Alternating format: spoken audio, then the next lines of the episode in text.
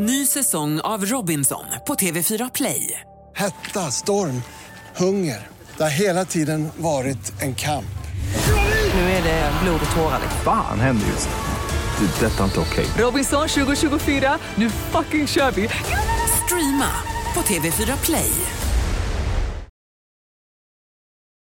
Jag ska göra en, en ljudtest då. Okej. Bernt, hur bra är du på att dansa? Det är jag dålig på faktiskt, för jag har inte gjort så mycket. Hur kan det komma sig? Jag har inte haft tid. Jag pratade med en, eh, en äldre kollega till dig som sa att eh, för att bli en bra kusk så måste man kunna dansa. Förr i tiden så var det storlopp och då var det alltid fest. Först på dansgolvet var bröderna Nordin, bröderna Kryger, det var Johannes Frömming. Han sa att det inte är stor skillnad på att föra en kvinna i dans och att köra en häst. Det tror jag inte ett dugg på. Varför då? Nej, det tror jag inte ett dugg på. Jag, jag, jag känner många som inte dansar speciellt bra som är duktiga och kuskar och köra. Så att, eh, ja, det där tror jag ingenting på. Jag tänkte att eh, ja, du kallas ju sulkeleganten också så jag tänkte att det var lite, kunde vara från dansgolvet där. jag har inte haft tid att hålla på så mycket med da- dansa någon gång har jag gjort men jag är ingen bra på det. Det ser bra ut, då kör vi.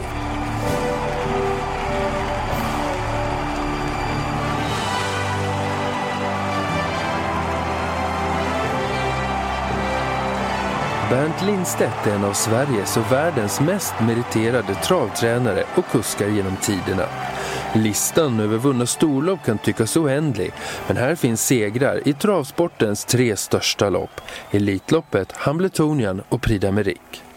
Karriären innefattar över 2000 segrar med flertalet i bland annat storlopp som Peter Houghton Memorial, Hambletonian Oaks, Mariana Bell, Kentucky Derby, Nationernas pris, Lotterialöpning, Svensk travkriterium, Kungapokalen och Olympiatravet. År 2003 blev han som första europeer någonsin invald i amerikansk travsports Hall of Fame och samma år utsågs han till travsportens hedersman av svensk travsport. Bernt Lindstedt valdes in i Nordiska travmuseets Hall of Fame år 2011. Skillnaden på att köra, att köra häst då, när du hade din storhetsperiod säger och idag, ser du någon skillnad där på själva yrket? Ja, det är lite skillnad för att det, det körs ju mycket mer på alla händer nu men det är mer galopper än vad det var förr i världen tycker jag om man tittar på tv och sådär. Eh, det eldas ju på 8-10 första fem och det gjorde vi aldrig så där fort förr utan då kunde inte hästarna gå så fort heller. Och det kanske det var som gjorde att det inte var så mycket galopper men när man tittar på tv nu är det rätt mycket galopper faktiskt i loppen. Tycker inte du själv att det är så? Jo, jo det, det, är, det är nog så faktiskt. Ja. Eh, Kan det vara någonting med också det här med barfota fram och tillbaka? Och, Kan det säkert också vara, det tror jag. För förr var, körde man ju aldrig barfota. Det var det, var, kunde vara någon häst som tappade någon sko, då tog det slet man av den andra för att inte fördröja starten och så körde man. Men det kan säkert vara så att när det var en del hästar eh, blir lite ömfotade och eh, då kan det lätt bli galopp. vad tycker du om dagens kuskar om vi tar några exempel? Till exempel Björn Goop och Örjan Kihlström. Vi är duktiga allihopa att köra som håller på i cashdrivarna tycker jag, det får man ju säga.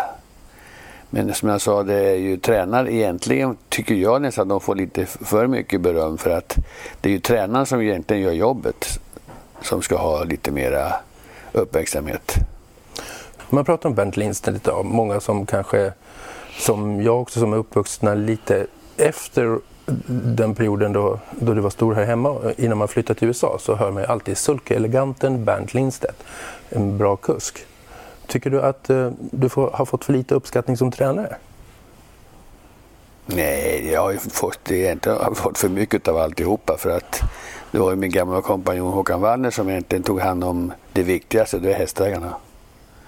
Jag pratade nästan aldrig med en hästägare, det skötte Håkan om hela tiden. Jag körde bara och ja, tränade och körde som, som jag tyckte att eftersom han var mycket bättre på att ta hand om våra hästägare så fick han sköta hela den biten. Så jag, alla telefonsamtal då gick till honom. Vilket jag tyckte var rätt så bra. Var det lite så ni hittade varandra? Eh, nej, jag slutade ju på, eller slutade, han, vi var ju kompisar sedan många år tillbaka. Han, när han jobbade hos Kurre Mattsson och, och Gunnar Nordin så var jag, jobbade jag hos eh, Gösta Nordin. Och eh, då vart vi kompisar. Och så vi, sen öppnade, sen vart jag tränare för, för Stegeruva. Och Håkan hade nyligen öppnat stall och hade 12-15 hästar. Så han var nere varje lunch till mig och, och frågade Bernt sluta, du får köra mycket mer om du börjar med ihop med mig. Ja. Till slut så, så nappade jag på det där. Och eh, då vart vi så kallat popstall. Förklara, vad, vad är ett popstall? Eller vad var ett popstall så att säga? Det var två tränare som tillsammans. Som Håkan och jag gick tillsammans och som jag sa förut, Otte, han skötte allt med hästägarna och jag tränade och körde. Så att det var ju, det var ju eh, vi fick ju mycket hästar som var den då. Jag tror att folk tyckte nog att Nordinerna hade varit så överlägsna nu så de tyckte det var kul att det kom två unga killar och, och tog upp kampen med, med, med de här gamla uvarna. Hade vi några fler exempel på popstall? Gunnar Nordin och Olle Lindqvist gick ju tillsammans sen också. Ja, sen var det väl några mer också tror jag, men det, det var väl det som var de, de stora på Sovalla som var popstall. Det var ju kanske inte så populärt eftersom det förbjöds sen. Eller varför förbjöds just den här Ja, för att, för att eh, det var ju eh, enligt publiken, på den tiden var det i alla fall en 7, 8, 9, 10 tusen personer på läktaren varje tävlingsdag. De såg ju många gånger, det är klart att vi gjorde många gånger, att vi hjälpte varandra, det kan jag inte neka till att vi gjorde. Och det såg ju mig, Solvalla-publiken är otroligt eh, uppmärksamma och, och kan eh, den delen det andra. Så de eh, hade väl skickat en skrivelse till Tage Jakobsson som var bas på Sovara då och sagt att jag tycker ni ska eh, skippa, eh, då får inte vara två tränare som är tillsammans. Och då kallade han upp oss där, Gunnar Nordin och, och eh, eh, Olle Lindqvist och jag och Wallner var uppe där. Och när vi skildes åt så, så eh, så hade, hade Tage Jakob sagt att, att från och med nu så är det inga mer popstall, ni får lov att städa på er. Och eh, Gunnar Nordin och Olle Lindqvist de fick 100 000 kronor var när de skilde på sig. Och Håkan och jag fick ingenting. Och Wallner som var otroligt duktig att prata, han gick upp tillsammans med mig på till Tage Jakobsson och sa varför får inte vi 100 000 också när vi ska skilja på oss? Nej, det kan ni inte få, sa han. Och då sa, sa Wallner till honom att du ska veta en sak Tage, att Bernt Lindstedt och jag kommer aldrig att skilja oss åt. Vi kommer vara tillsammans hela tiden. Det kan inte vara, sa han då. Jo, sa Wallner. Han blir tränare och jag blir stalldräng, sa han. Och så vart det. Jag stod som tränare och, och han vi körde precis som vanligt i alla fall.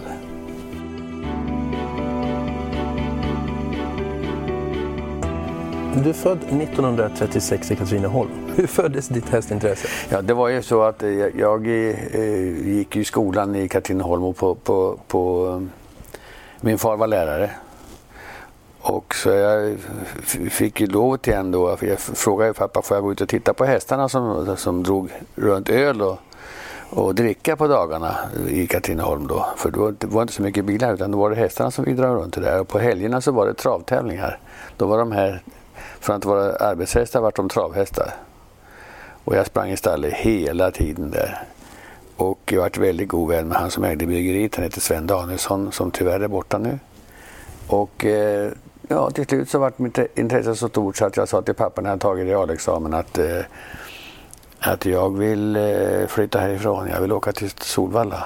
För det hade jag läst om i tidningarna. Det skulle vara den största grejen. Och min pappa var lärare som jag sa och han hade en en elev som hette Erik Gralén som var generalsekreterare på STC för många år sedan.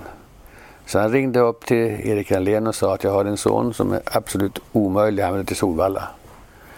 Och då sa Erik Gralén att det ska tala om för att det är ingen lämplig plats för en ung pojke att komma till för det var lite alkohol och lite ja, konstiga grejer där. Så att, eh, jag föreslår att du åker till Kurt Mattssons gård på Veda som förestår hans syster Siri Mattsson. Där var jag efter ett halvår någonting. Och hur, efter, hur gammal var du då? 16 år. Och efter det så, ja, så bodde jag där ute på, eh, på Veda och hade 50 kronor i månaden i lön. Så bodde jag ute i en, jag ska visa, jag har en liten stuga som jag har ute i köket där som jag ska visa en fotografi på. Där jag bodde i, ute i skogen, ingen toalett och inget vatten så jag fick bada och göra mina behov ute i buskarna. Och så kom, kom Kurmarton ut en dag där och, och eh, pratade med mig och då sa jag att jag skulle gärna vilja komma till Solvalla om det finns en möjlighet. Ja, sa han då, det ska jag, försöka greja. Och först när han kom ut så tittade han, var bor du? Pekade han, ja, där ute bor jag. Där kan du inte bo, så du får flytta in i. Fick jag flytta in i drängkammaren där, så det pigg. Pigstället det var ett litet rum där som jag fick bo. Och så, så när jag hade jobbat hos Kurre ett tag där så, så, så sa jag till Kurt, Kurt jag skulle gärna vilja börja hos någon av nordinarna för de var ju de mest ja, namnkunniga och de som, som ledde ligan, eller championligan, både tränare och kusk. Och då, så hade, de var ju kompisar de här med, med, med Kurt Mattsson.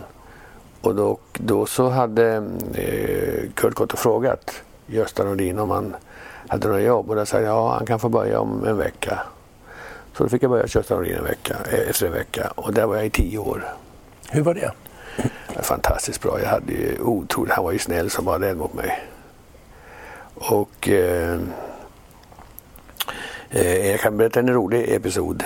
Jag skötte Starrollos hästar, eh, Törnvall, kapten Törnvall och hans hästar. Och sen en, en eftermiddag, eh, när klockan var väl tre någonting på eftermiddagen, så kommer en taxi in på stallbacken. Och ur bilen kliver en, en, en eh, fantastiskt vacker kvinna, klädd i päls och fin. Gick upp, knackade på och gick in i stallet. Och då tänkte jag, vem kan det där vara? Och så sa hon så här, jag skulle gärna vilja se den där hästen, sa hon och pekade på, på någon bokstäver som de hade. En häst som hette, jag tror den hette, uh, nu kommer jag inte ihåg vad den hette, det var i alla fall en, en av deras hästar.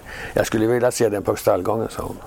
Jag tog ut hästen, jag hade nyligen gjort i ordning, den var fin som hade nya bandage och, och snygg och fint. Ta av täcket, sa hon. Och så tog jag av täcket. Jag tänkte, vad nu då? Och så tog hon med handen över kroppen på hästen så tittade hon i handen om hon fick, fick det sånt där stöd på handen. det var ingenting. Kan du lägga på täcket igen? sa hon. Sen, sen berättade hon att jag heter fru Törnvall och äger de här hästarna. Och då tänkte jag hoppsan. Vilken tur du hade. Ja visst. Och sen i alla fall så, så eh, när hon hade gått därifrån så fick jag, fick jag 50 kronor tror jag det var i dricks. Och det var ju nästan lika mycket man hade i lön på den tiden. Och sen tog det väl kanske något, ska säga, något år efteråt så, eh, så något halvår, ett år efteråt så, så, så eh, var Gösta Andin avstängd för en ung häst han hade varit lite hård mot. Och så då var det någon som hade anmält honom för djurplågeri så han fick 14 dagars avstängning. Under den tiden var det kriteriedags på, på Jägersro med en häst som heter Gaigal. Och jag hade kört den där in, i något lopp och hade väl vunnit något lopp med henne också innan. Och sen hörde jag i telefon när jag stod, satt och gjorde i ordning häst och sa alltså, ska, ska, ska, ska vilja att han ska köra. Och sen kom han ut och sa till mig att eh, Bernt, eh, nu vill eh, kapten Törnvall och hans hustru att du ska köra Geiger-kriteriet. Och jag trodde inte mina öron. Så att det var fantastiskt att få göra det. Och eh, eh, jag fick vinna loppet där och, och, eh, och Gösta var ju också överlycklig. Lyfte mig, lyfte mig på sina axlar. Och, så att han, han tog emot äran också. Han var ju han som hade gjort äran egentligen. Han fick i alla fall vinna loppet och då var jag lärling. Det är rätt så sällsynt. Hur, ehm, hur viktigt tror du just det momentet var för din karriär och kommande karriär? Ja, det tror jag ju att, för det fanns ju, inte, fanns ju aldrig en lärling som fick köra ett så stort lopp som kriteriet som är, var ett av de största lopp som fanns i Sverige på den tiden och det är ett stort lopp fortfarande. Men det var nästan ännu större då. Så att det är klart att det hade en väldig betydelse tror jag. Kommer du ihåg första loppet? Ja, det kommer jag ihåg. Då vart jag, vart jag, fick jag köra en häst som hette Kokill. Ägdes av stall Örnsköld. Och eh, det fick, tog lång tid innan jag fick köra för att eh, på den tiden så var det lärlingslopp då och då och eh, just hade aldrig tänkt att fråga mig om jag ville köra. Så jag var, tror att jag var nästan 20 år när man fick börja köra när man var 18. Jag tror jag fick vänta till 19 eller 20 år innan jag fick börja köra. Då fick jag köra den här Kokill och det hoppade direkt från start. Och sen körde jag en gång till tror jag han hoppade också. Och sen var det en häst som hette Bora som var inne i ett, ett eh, lärlingslopp. Och då var det Lasse Eriksson, det är alltså Lesters pappa, från, han som är tränare idag ute i, i Bro, han bor i Bro. Det var hans pappa som, som var med Gösta Nordin och så sa han Jaha, sa Gösta, nu ska vi ha en kurs på Bora som startar i elitlopp, eller lärlingsloppet här om en vecka. Ja, men kan inte pojken som sköter hästen, det var jag, eh, köra hästen? Det tycker jag, det kan han göra. Det fick jag göra. Och eh, så fick jag vinna loppet också. Det var det första loppet jag vann. Du minns det som igår? Ja, precis. Jag låg i på Håkan Wallner och eh, vred ut 150 kvar och vann någon längd.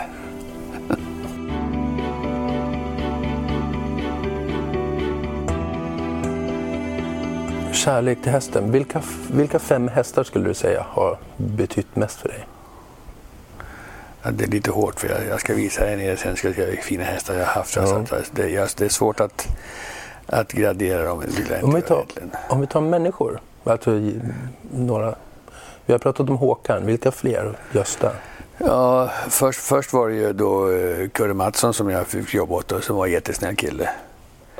Och sen fick jag jobba hos Gösta som jag var i tio år som jag sa. Och är man är tio år då betyder det att man tycker det är bra. Och så fick jag då stipendium Att åka till Charlie Mills i Frankrike och där var jag eh, tre, fyra månader någonting. Och där fick, tyckte jag själv att jag fick lära mig en hel del. Vad, om vi säger Charlie Mills är ju mannen bakom Rookie Pin och var stortränare i Frankrike. Nej, Nej inte eh, Chelinot. Just det, just det. Ja. Chelinot. De blandar alltid ihop de ja. två. Tio år emellan dem. Men, eh, och en av de absolut största tränarna vi har haft i Europa. Ja, det får man säga.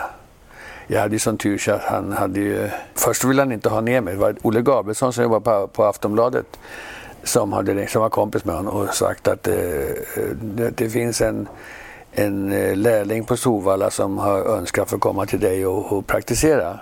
När var det här ungefär?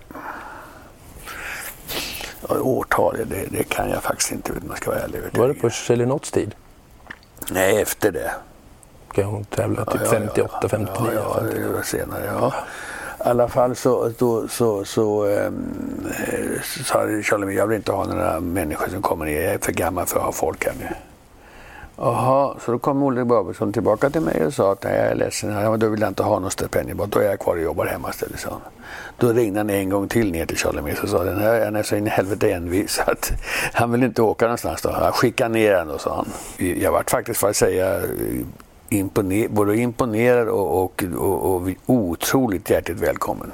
Som jag inte trodde jag skulle bli. Va? Så varje fredag, eller var lördag, så var det lite champagne och så var det danskt öl som han tyckte så mycket om. Och då var det Så satt han och pratade med Han pratade engelska och tyska. Jag tar ju lite tyska så vi, vi, vi blandade lite där men vi kom väldigt bra överens. Och jag berättade om min historia och han berättade lite grann om sin historia vilket var otroligt intressant att höra. Och så gick han med mig ut i stallet och skulle visa mig hur, hur, så här ska du göra och så här ska du inte göra. Och tvätta hästar ska man inte göra. Man skulle bara, man skulle bara svampa av dem för att då förstör du det förstör du glansen i pälsen och det är inte så bra för hästarnas hälsa. Jag vet inte, så sa han i alla fall. Och sen så, eh, så åkte jag med runt på hans, hans eh, första kust där som hette Hans Sasse. Åkte, vi med runt, åkte jag med runt och tittade när hon körde. Och eh, det var också intressant att se hur, hur han hade gjort i ordning hästarna för att de skulle starta. Och eh, sen, så har du några problem sa han, så vill jag att du kommer till mig. Så var det någon häst där som krånglade. Och då sa jag till honom att eh, den här hästen krånglar, han är lite stel och besvärlig, ska vi släppa den i hagen? Titta på mig och sa Berntsson, avelshästar går i, går i hagen och tävlingshästar kör man med. Tränare. Så han, han, han, jag vet ju att han på en, en del hästar de körde de ett par timmar långsamt med och skritta och jag fick träcka dem så, där, så jag var väldigt noga med att träcka täcka dem med stora täcken och sen träcka dem torra. Och det har jag faktiskt anammat när jag kom till Amerika. Där träckte vi alltid hästarna och tvättade väldigt sparsamt fast det var varmt. Mycket tecken då? Ja, det var mycket tecken och eh, mycket gående för personalen. Men hästarna mådde bra.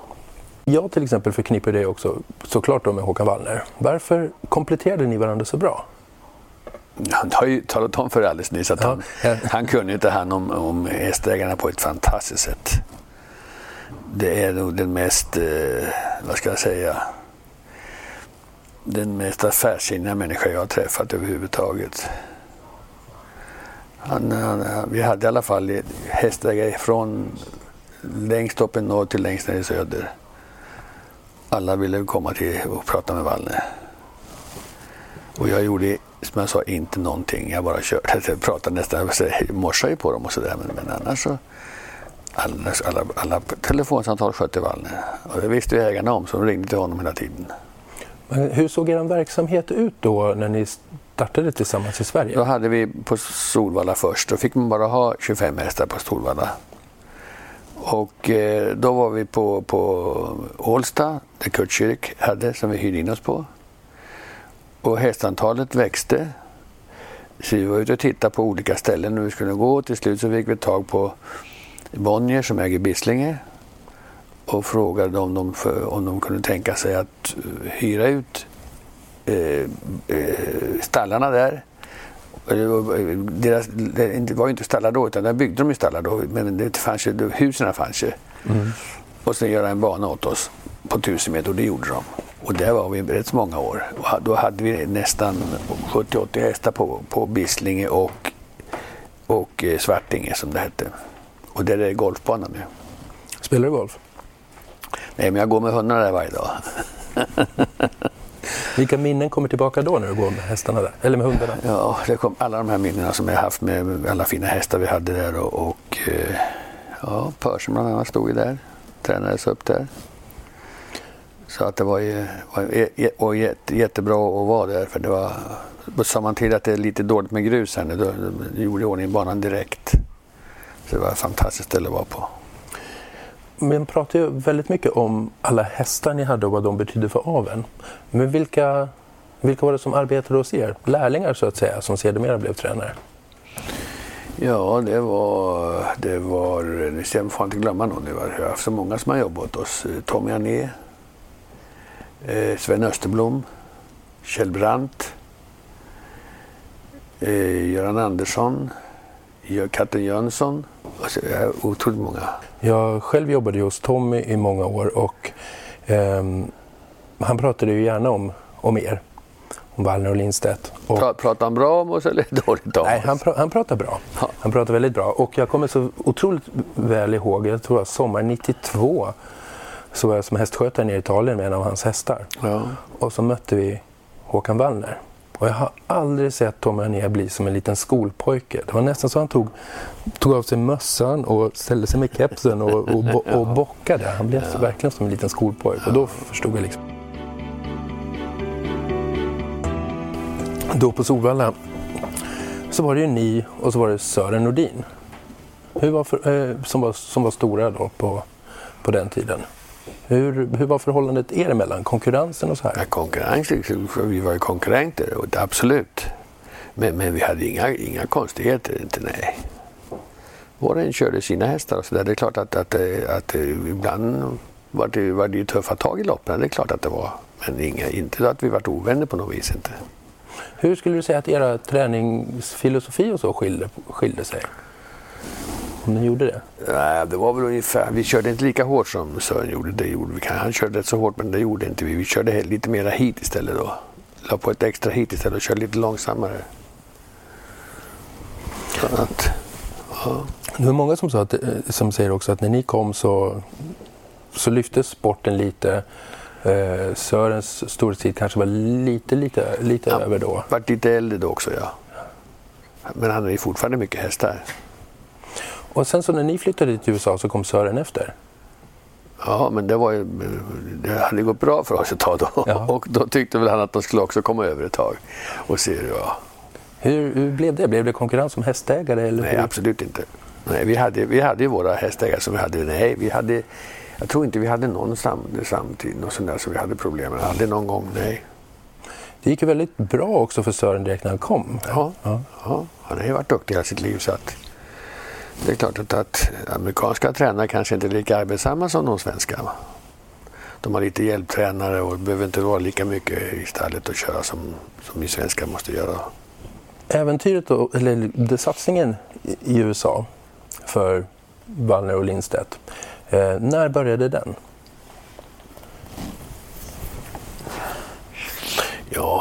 Ja, jag ska säga egentligen den riktiga farten tog det väl tog det när, vi, när vi åkte över och köpte Dartanover.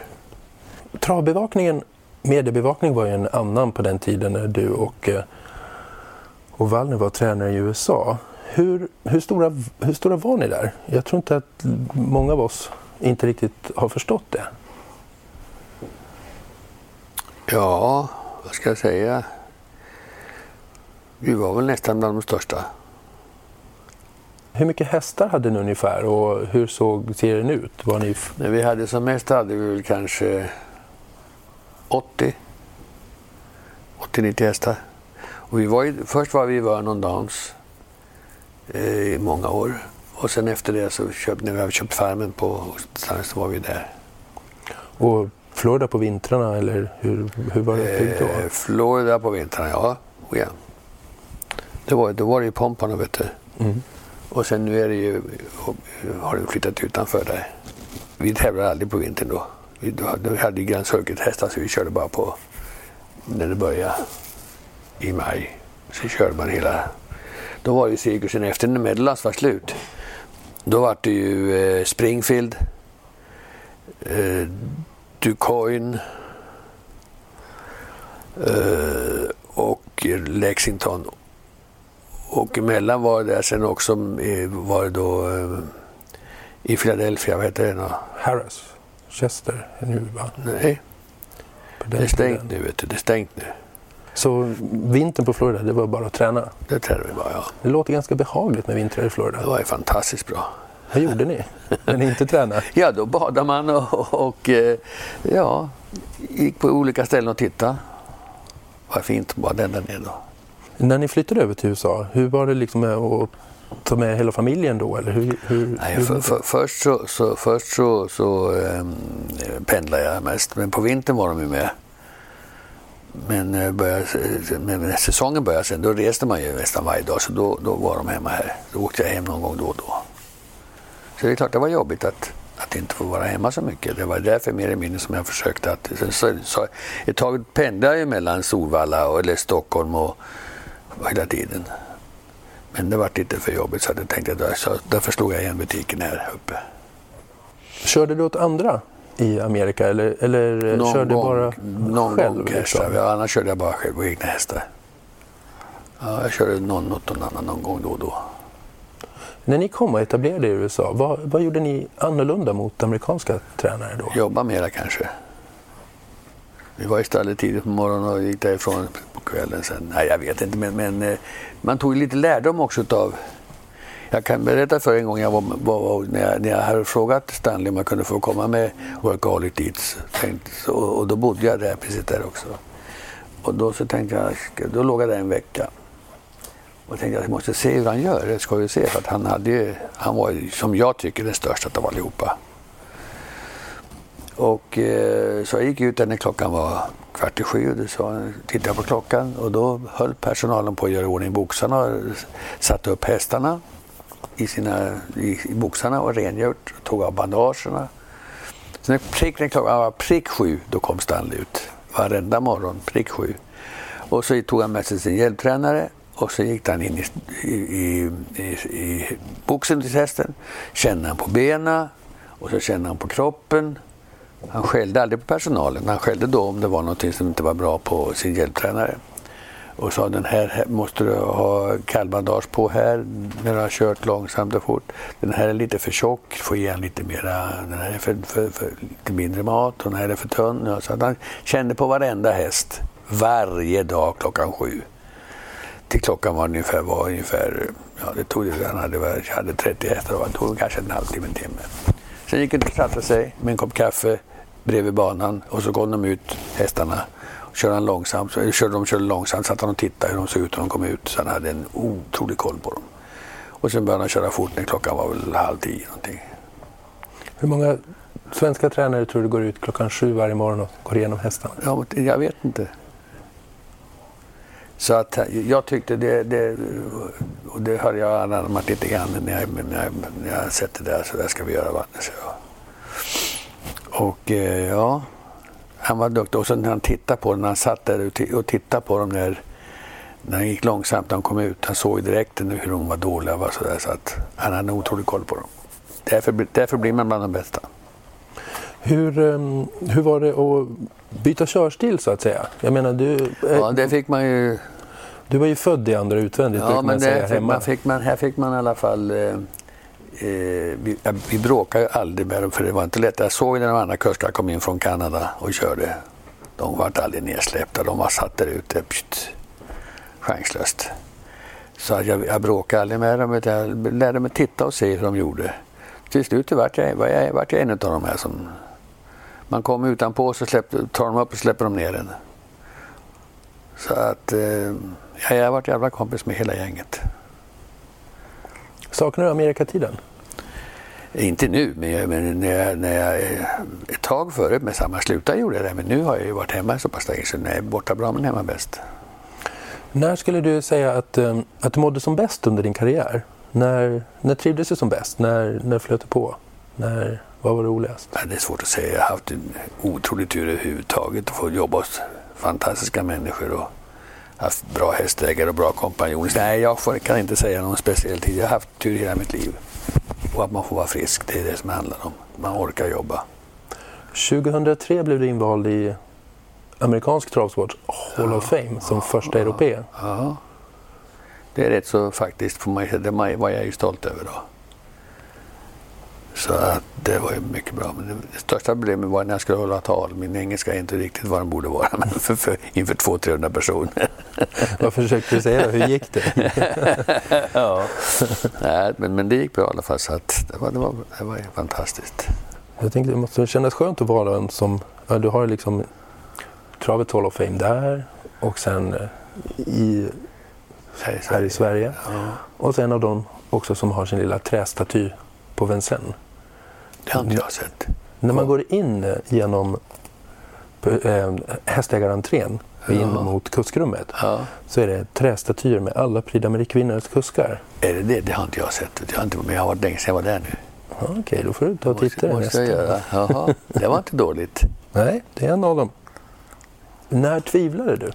Du måste ju ha tvivlat någon gång, eller någon gång det här, någon riktig motgång. Faktiskt inte. Jag har, inte, jag har haft tur hela mitt liv egentligen. Nej, jag kan inte säga att jag har haft någon riktig motgång någon gång. Ja, kanske att jag inte fick in- vinna d'Amérique- eller, eller eh, Hamilton. Hamiltonian. Som kusk då, för du har vunnit som tränare. Ja, men inte som kusk. Jag hade otur när jag körde Royal Prestige. Vann jag försöket och sen så, så var det Thoresen som körde i ledningen med, eh, jag kommer inte ihåg vad hästen heter nu. Han heter Nuclear Cosmos. Just precis vad det var. Duktig Cosmo. Du kan ju bättre än mig det här. Jag i alla fall var i ledningen och han tog upp. Det gör aldrig amerikanska kuskar, att de bara eldar och kör. Va? Men han tog upp så här. Och då sen kom jag aldrig ut för det var för sent och var slagen med huvud och hals. Vilket var lite obehagligt tycker jag. Det- Om du sa någonting som var obehagligt, det tyckte jag var lite... För han var överlägsen om man hade hållit sig på benen. Men så fick han vinna World Trotting Derby någon vecka efter, några må- någon månad efteråt. Men det var inte samma sak som att vinna Nej, det är ju det. Hamiltonian. Det året uh, Ambro Gold vann Hamiltonien. Varför valde du Super-G? Jo, för att jag hade, den hade... Eh, Amregol fick vi i träning när han var två år på hösten. Vi hade varit och tittat på den, Håkan och jag hade varit och tittat på den där massvis med gånger. På Armstrongs farm i, Kanta, i, ja, i Kanada. Och för Bert ville ju ha en bra avelshingst, han körde ju på avelshingstar då. Och eh, det är en fantastisk stam, han är efter Speedy Crown och Harbor Flight som, som vann allting. Vi tittade på honom säkert 50 gånger. Han hade så jäkla fula bakben och han stod på, nästan på kotorna bak, bak. Så jag sa till honom, vi kan fan inte köpa den här, det går inte. I alla fall så gick han pension och så gick han för 120. Och då köpte en kille som hette Mike Gagliardi som var tränare, eh, köpte hästen. Och honom kände vi lite grann, så det var en snäll kille. Och så hade han tränat hästen då ett par månader och han sa jag får ingen ordning på den här, kan ni, ni som håller på med travar. kan ni ta den här hästen i träning? Och Wallner sa det är klart vi tar han, vi tog han i träning. Och första gången jag körde med honom så körde jag i Monticello, åttanumersbana och vann skitlätt. Och då sa jag till Wallner, den här får vi spara nu för det här är en riktig häst, jag känner direkt att det var en fantastisk häst. Och då sparade vi honom till... Eh, ja, kör, kör. Och, och varför jag inte körde han då, det var för att Super hade vi köpt som, som eh, åring. Så det var en lojal, Ja, lojalitetsfråga? jag, jag det var ju jättefina hästar som det var ju van Lenneberg som äger Castle Farm. Och han som var- bas för en galopp, stor galoppfarm var med också. Så att det var ett helt gäng av gamla hästar som ägde den där. Nu kan vi ta kaffe. Jo, kan vi göra. Kan vi ha. Under kaffepausen bär det av ner i källaren för att ta en titt på några av alla de stjärnhästar som förknippas med Bernt Lindstedt och hans långa karriär. Redan i trappen ner hittar vi de första tavlorna och pokalerna avlöser varandra, liksom anekdoterna som bara bubblar ur Bernt. Och det kommer att visa sig att hela källaren är som ett helt eget travmuseum.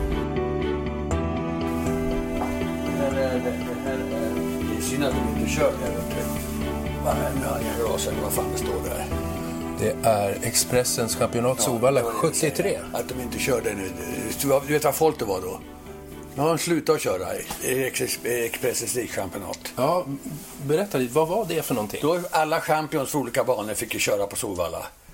Och du vet, då, då kom de, det var 5, 6, 7 tusen här varenda tävlingsdag man var.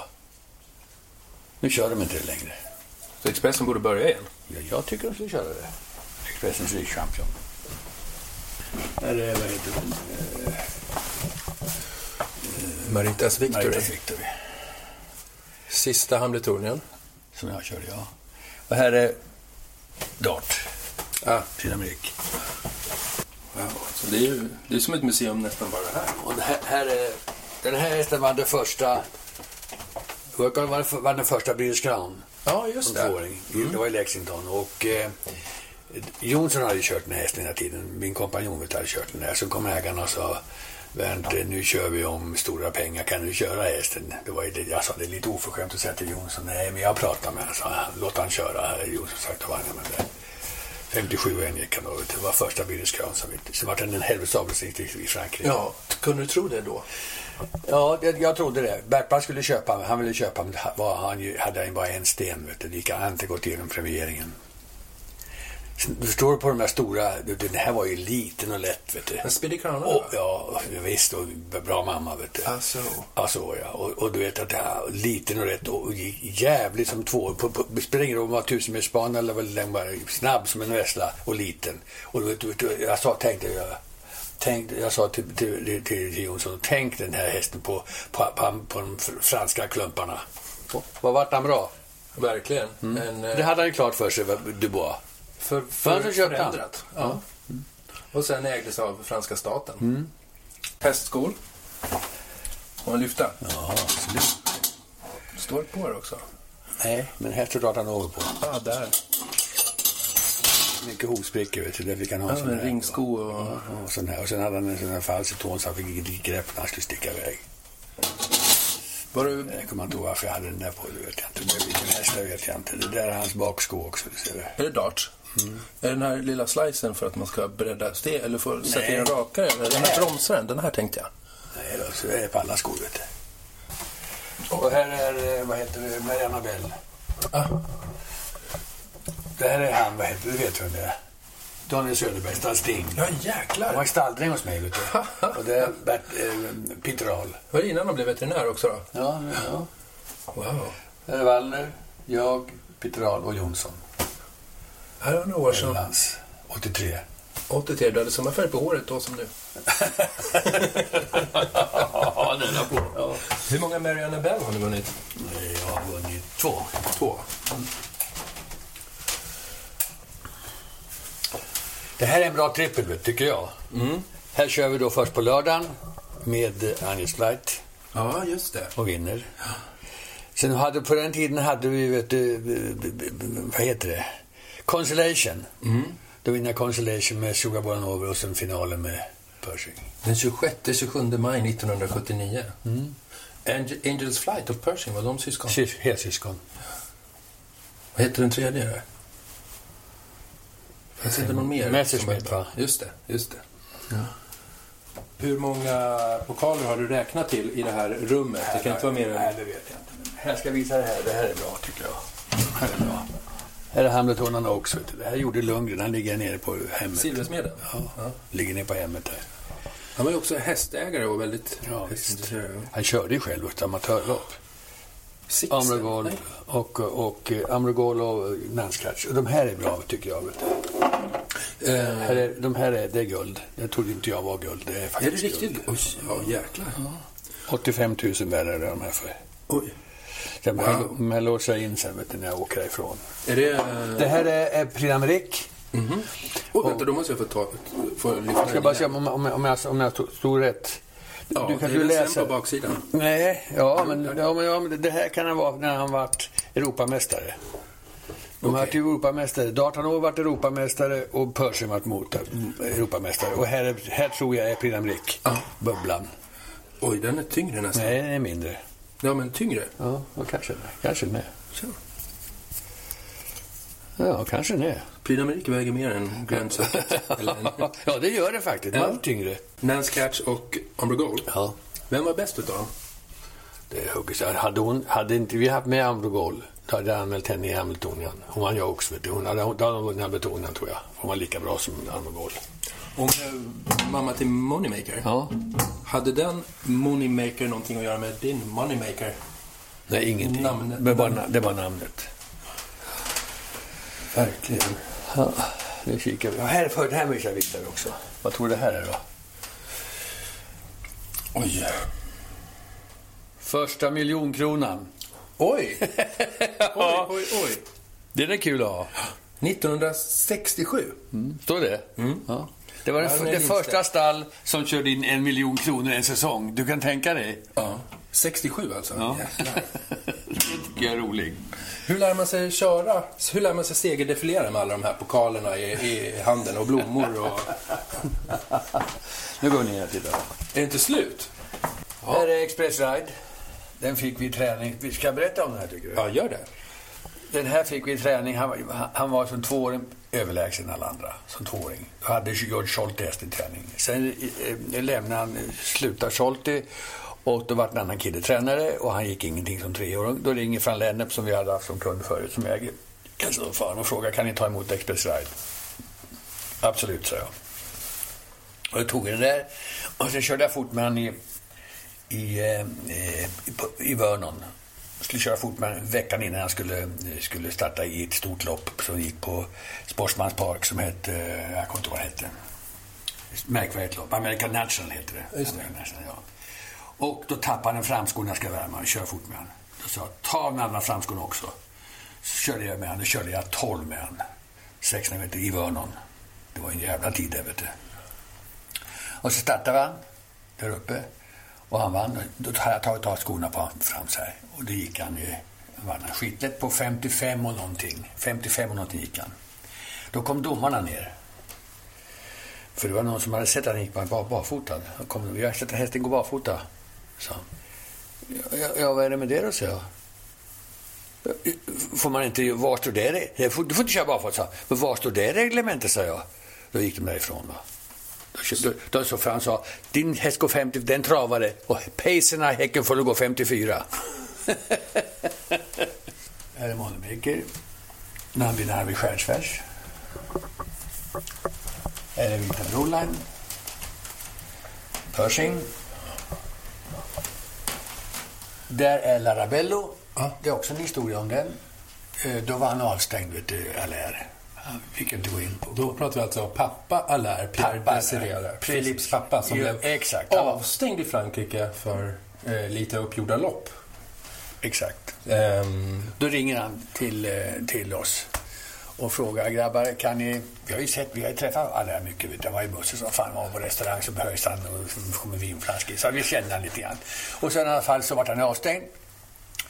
Och då, då ringde han och frågade, kan ni ta emot Arabello? För jag, jag, jag vill inte se han här springa här. Då tog vi emot Arabello. Och så gjorde, första eller andra starten han gjorde gick han världsrekord för äldre hästar på Medellands. 53 någonting hur många starter gjorde han i Amerika? Ja, det är svårt att säga. Jag kan inte säga många. Men han, jag är ledsen på honom. Det är dålig avelshingst, men det var jävla Ja. fin häst. Han vann i Europa, vann jag ju Fräckia med, du. nere i Napoli. Ja, vi vill välja skuttburkar efter honom. Starka Ja, men, men det var, men var en jävla fin häst själv. Det sades att pappa Lär varenda tävlingsdag på Vincennes hans hästar startade sen då när han var avstängd så stod han på motorhuven utanför Det stängslet vet jag, det såg jag att han gjorde. med en kikare. det och allt elegant i en skarf Ja, ja, ja, och glasögon. ja, det kommer jag som ihåg. Ja, Sofia det. Lorens man ungefär. Hej min Maggie. Hon vann, hon vann som treåring British Crown och så vann hon som, som äldre häst British Crown. Min Maggie. Är det du eller Wallner? Det är jag. Det är Napoli. Då inte. Då hade du en annan färg på håret. Här är Vibrante. Det ser du. Öronen och näsan och alltihopa det här. Vita fötterna. Mycket tjusig häst. Mycket fin häst. Där är. Det var en otroligt bra häst. Jag glömmer aldrig när jag körde med henne som tvååring i, i Springfield. Jag låg eh, tio meter bakom den som ledde så körde sig in i helvete. Och jag låg bakom där. Jag tänkte, är du kall nu? Så jag petade på honom och gick hon upp direkt i rygg på den där. Så kom vi in på upplopp så tog jag bara ut den så här, visslade jag 56 braxink och då sa Valle, "Men du är inte riktigt klok som inte kör lite fortare, slår du världsrekord. Ja, den slår ju världsrekord hur lätt som helst. Fantastiskt fin häst.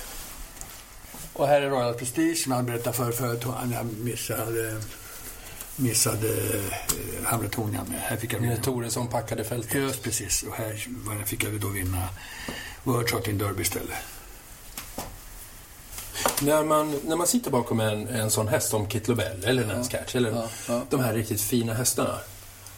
Hur känns det? Fantastiskt. fantastiskt. Men man vet att de har alltid en, en speed i slut. Fantastiska känslor. Är det som att köra en riktigt bra bil? Eller Ja, det liksom, kan kan man, Du kan inte jämföra med någonting egentligen. blir man extra stolt när man liksom har tränat fram hästarna själv också? Ja, det är klart. Det är, det är jätteroligt va, för att få göra det. Och är Kalle. Kalle har ju vunnit lopp på Sovan också. Julianos Girl. Carl Lindstedt, Solvalla. Jaha. Varför jag visar de här? Nu bara visar det här. Så nu måste jag bara säga här att eh, väggarna räcker inte till. Nu är vi inne i, i bastun och duschen här. Här, här vet du, förstår du. Titta på folk här. Jäklar. Här är, är Charlottenlund. Här vinner Pershing, eh, eh, vad heter det? Copenhagen Cup. Copenhagen Cup. Johansson med, med, mm, vad heter han? Dukeran? Nej. Jo, precis vad det är. Och här vinner Pershing andra året. Titta här då, här är San Siro. Jäklar! ja. Alltså, ja. Här är Thoresen med, eh, fra, vad heter hon? Grande Francis. Grande Frances. Här Pershing. Är- Här är han fyra år och slår av allihopa här, gamlingen. Alltså det är en vacker bild. Man ser San Siro ligger vit. Det ser nästan ut som snö. Så ser man ett, ett, Ja, det var ju, ju, ljus sand då, vet du där. Och sen är det här.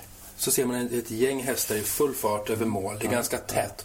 Och så bakom så reser sig det bara en vägg. Det ser nästan ut som målade människor. Det finns inte en kvadratcentimeter där det inte är en människa. Och då talar vi en läktare som är alltså, ja, ja. dubbelt så stor som elläktaren. Ja, ja, det är den. Alltså vad roligt att se. ja, du ser. Det är därför jag har sparat den här bilden. Det är kul att se.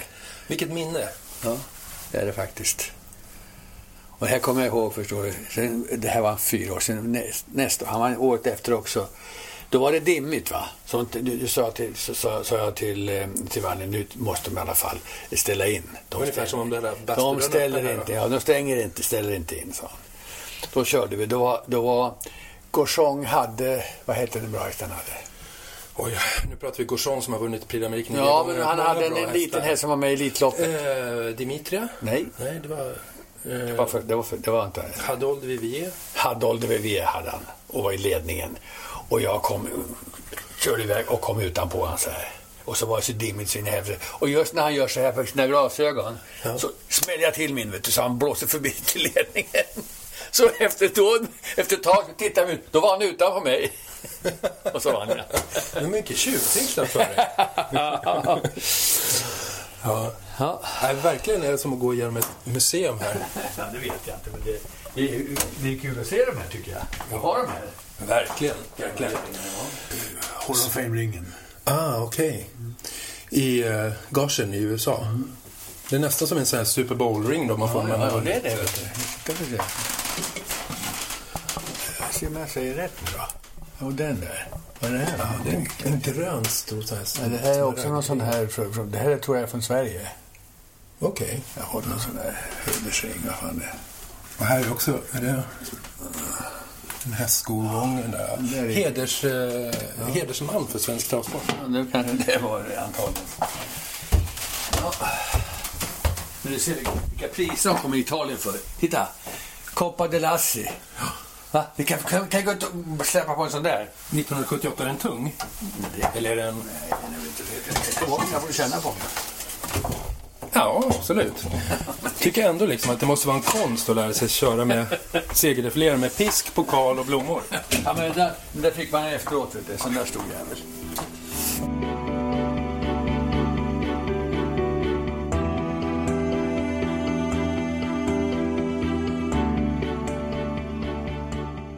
Vad är det bästa du kan säga om, om Dartanor?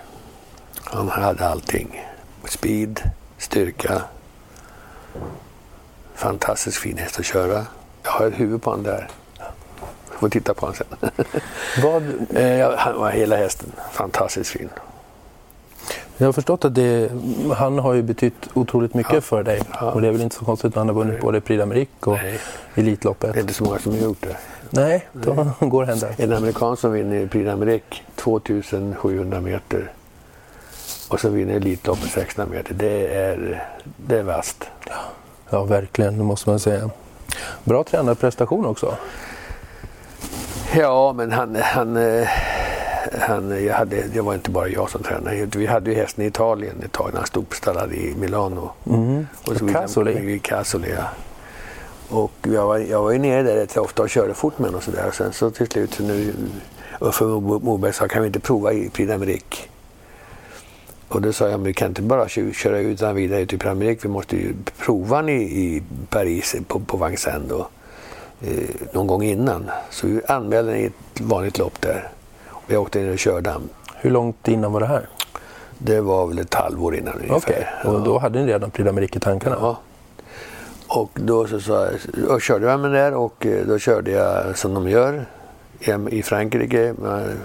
Lugnt och fint bak i där för att kolla bara hur man, hur man grejar banan perfekt nedförsbacken. Och sen första svängen var ju, nu är det en fin, va? förr var det en hålnålssväng.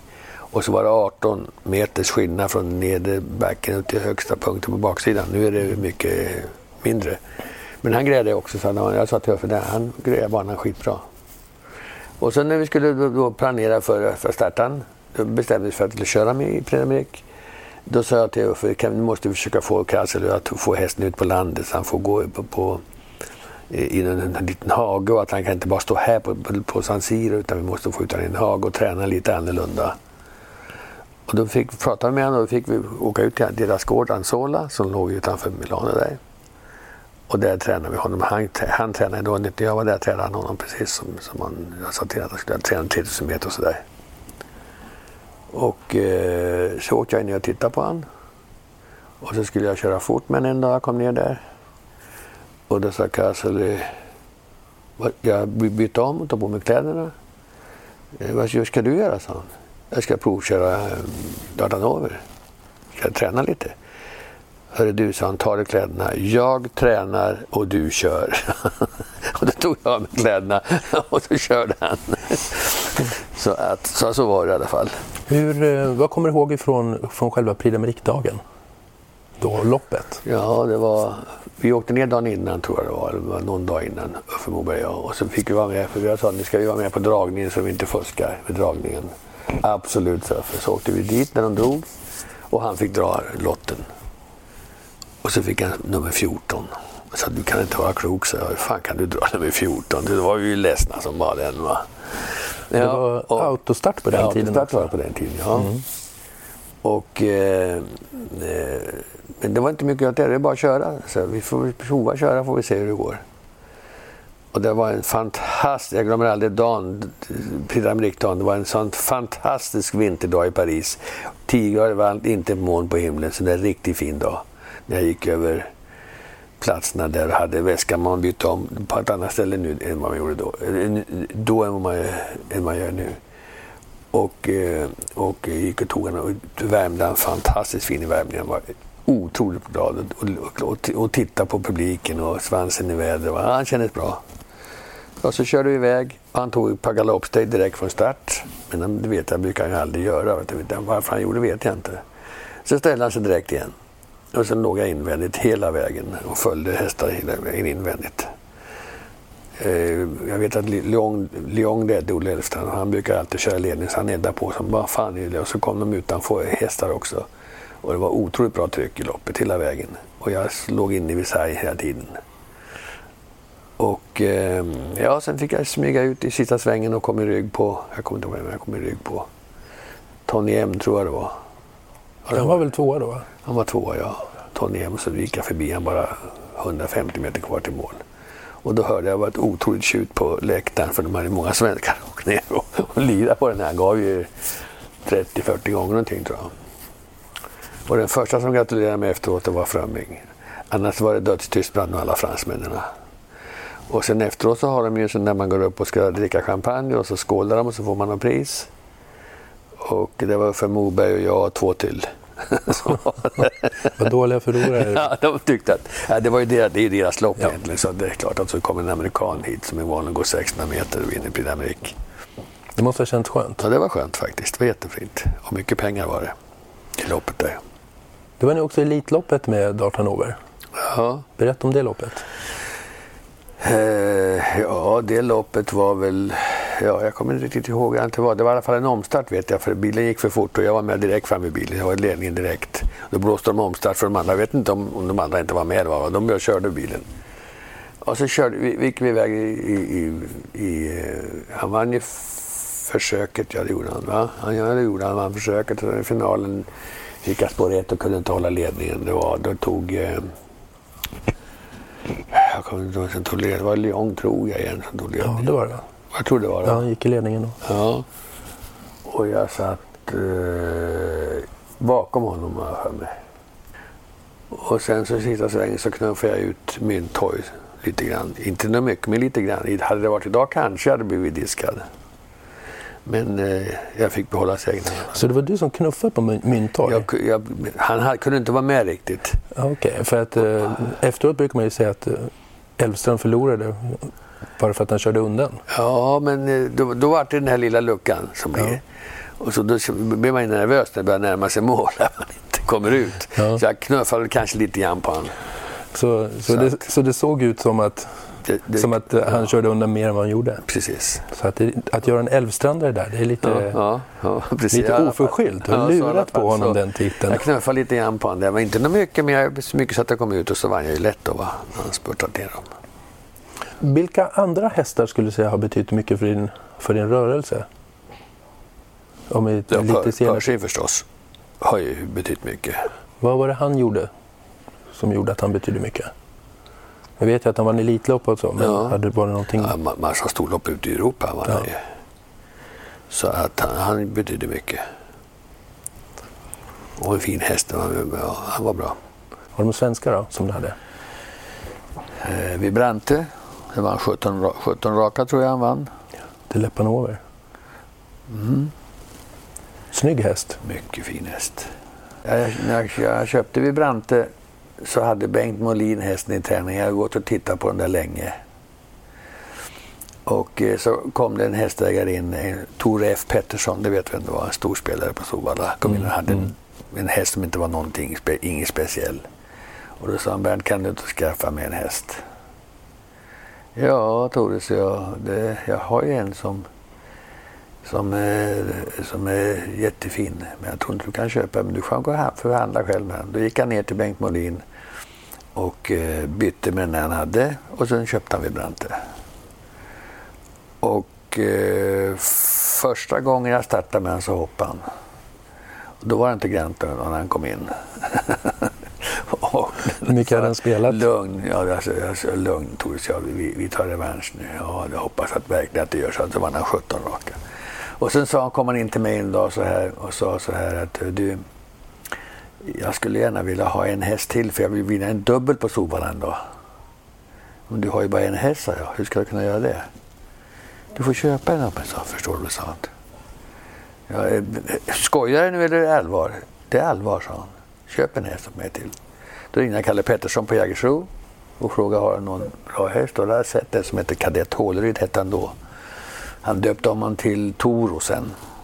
Köpte jag den och stod hemma och så sa jag till Wallner att eh, nu får vi lov att anmäla de här två i samma, samma dag. Eh, den här Toro och eh, eh Vibrante. Då hittade Wallner ett lopp som det var, var 2600 meter eller 2700 meter. Och sen ett vanligt, ett vanligt lopp och den andra. Och sen så eh, så sa jag till Wallner när vi, den, den tävlingsdagen kom så vann jag då med, med den första Tor vann jag lätt med för att han hade ett enkelt lopp, han vann skitlätt. Och sen så kommer kom vi Brante loppet och då så sa jag till Wallner, om vi Brante vinner idag nu så får vi 100 000 Tor. Det här är många år sedan, det var mycket pengar som bara den. Och eh, eh, starten gick och vi Brante han blåste iväg från, från bakspår till ledningen och så vann han. Han vann med någon längd. Han brukar bara vinna med den här biten annars, men nu vann han med en längd. Ja, och sen så satt du på kontoret och väntade. Nej, nu går jag härifrån, så vann han ljuger om det där jävla hundratusen, det kan du glömma bort. Jaha, vänta då. Så, så knackade det på dörren och så kom han in. Och sen så började han ta pengarna. kom han till 96, 97, 98 och så stoppade han ner plånboken. Tores, ja, det var inte 98, det var 100. Och din snåla jävel, sa han då.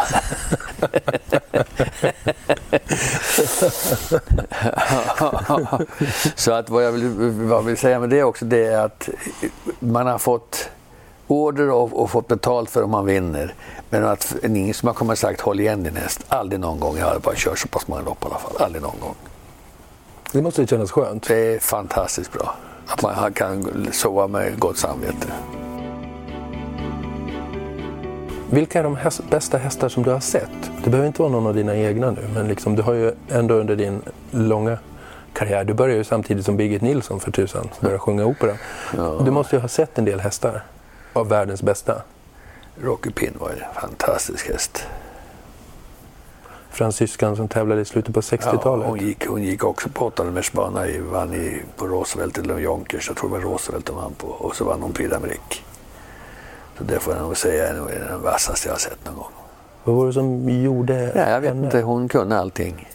Och springa sen körde hon, gubben körde själv eller Gauchon körde så hon vann i alla fall. Var en fantastisk häst. Bra i aveln också. Ja, det är klart hon är bra. Otroligt bra. Vilken häst. Jag menar vinna på en 800 metersbana vet du. Och sen vinner Prix d'Amérique ett par gånger tror jag. Jag tror hon vann ett par gånger Prix d'Amérique. Vann tre? Ja, du ser. Så den får jag nog säga, det är nog den vassaste jag har sett. Hur, um, ännu en fransk häst? Jag lite förvånad. Jag tänkte att du skulle säga en amerikanare. Jag har sett många bra amerikaner också. Never Bride exempelvis var kanonhäst. Du har aldrig varit sugen på att prova i Frankrike? Du var ju ganska tidig Nej. med att vinna Prix d'Amérique. Ja, när, jag, när, jag, när jag var hos Charlie Mills ett par, tre månader så sa jag då, för att då var jag med min första hustru så hade, var hon med barn, med Helene, i magen. Och då sa jag till, han sa att nu ska jag åka hem, jag måste åka hem för att jag har min hustru är gravid, jag måste åka hem. Han mig, är inte riktigt klok, sa nu ska du ju få börja köra åt mig här i vinter. Och då sa jag, jag är mycket stolt över den, det, det, det erbjudande jag får, men jag kan tyvärr inte, jag måste åka hem. Och det året hade han Kurt Hörman som körde och han vann ohyggligt många lopp det året på vintern. Så att... Eh,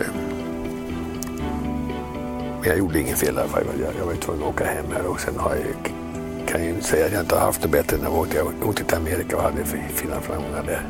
Alla fina hästar jag haft. Så att, Mm. Jag gjorde rätt ändå. Och, eh,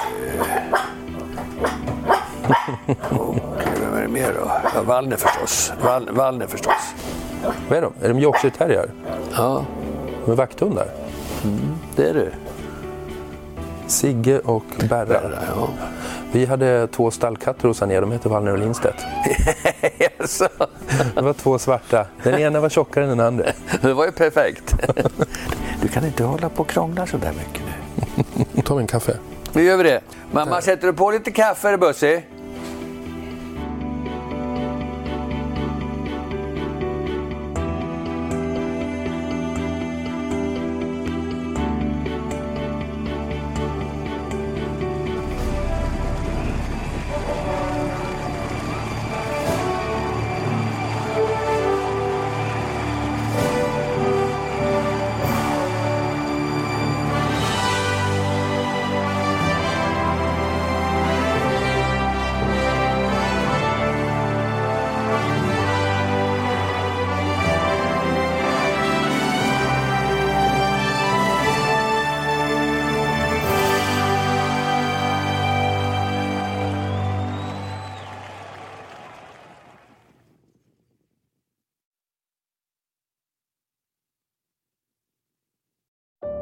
Säsong av Robinson på TV4 Play. Hetta, storm, hunger. Det har hela tiden varit en kamp. Nu är det blod och tårar. Fan händer just nu. Det. är Detta är inte okej. Robinson 2024, nu fucking kör vi! Streama på TV4 Play.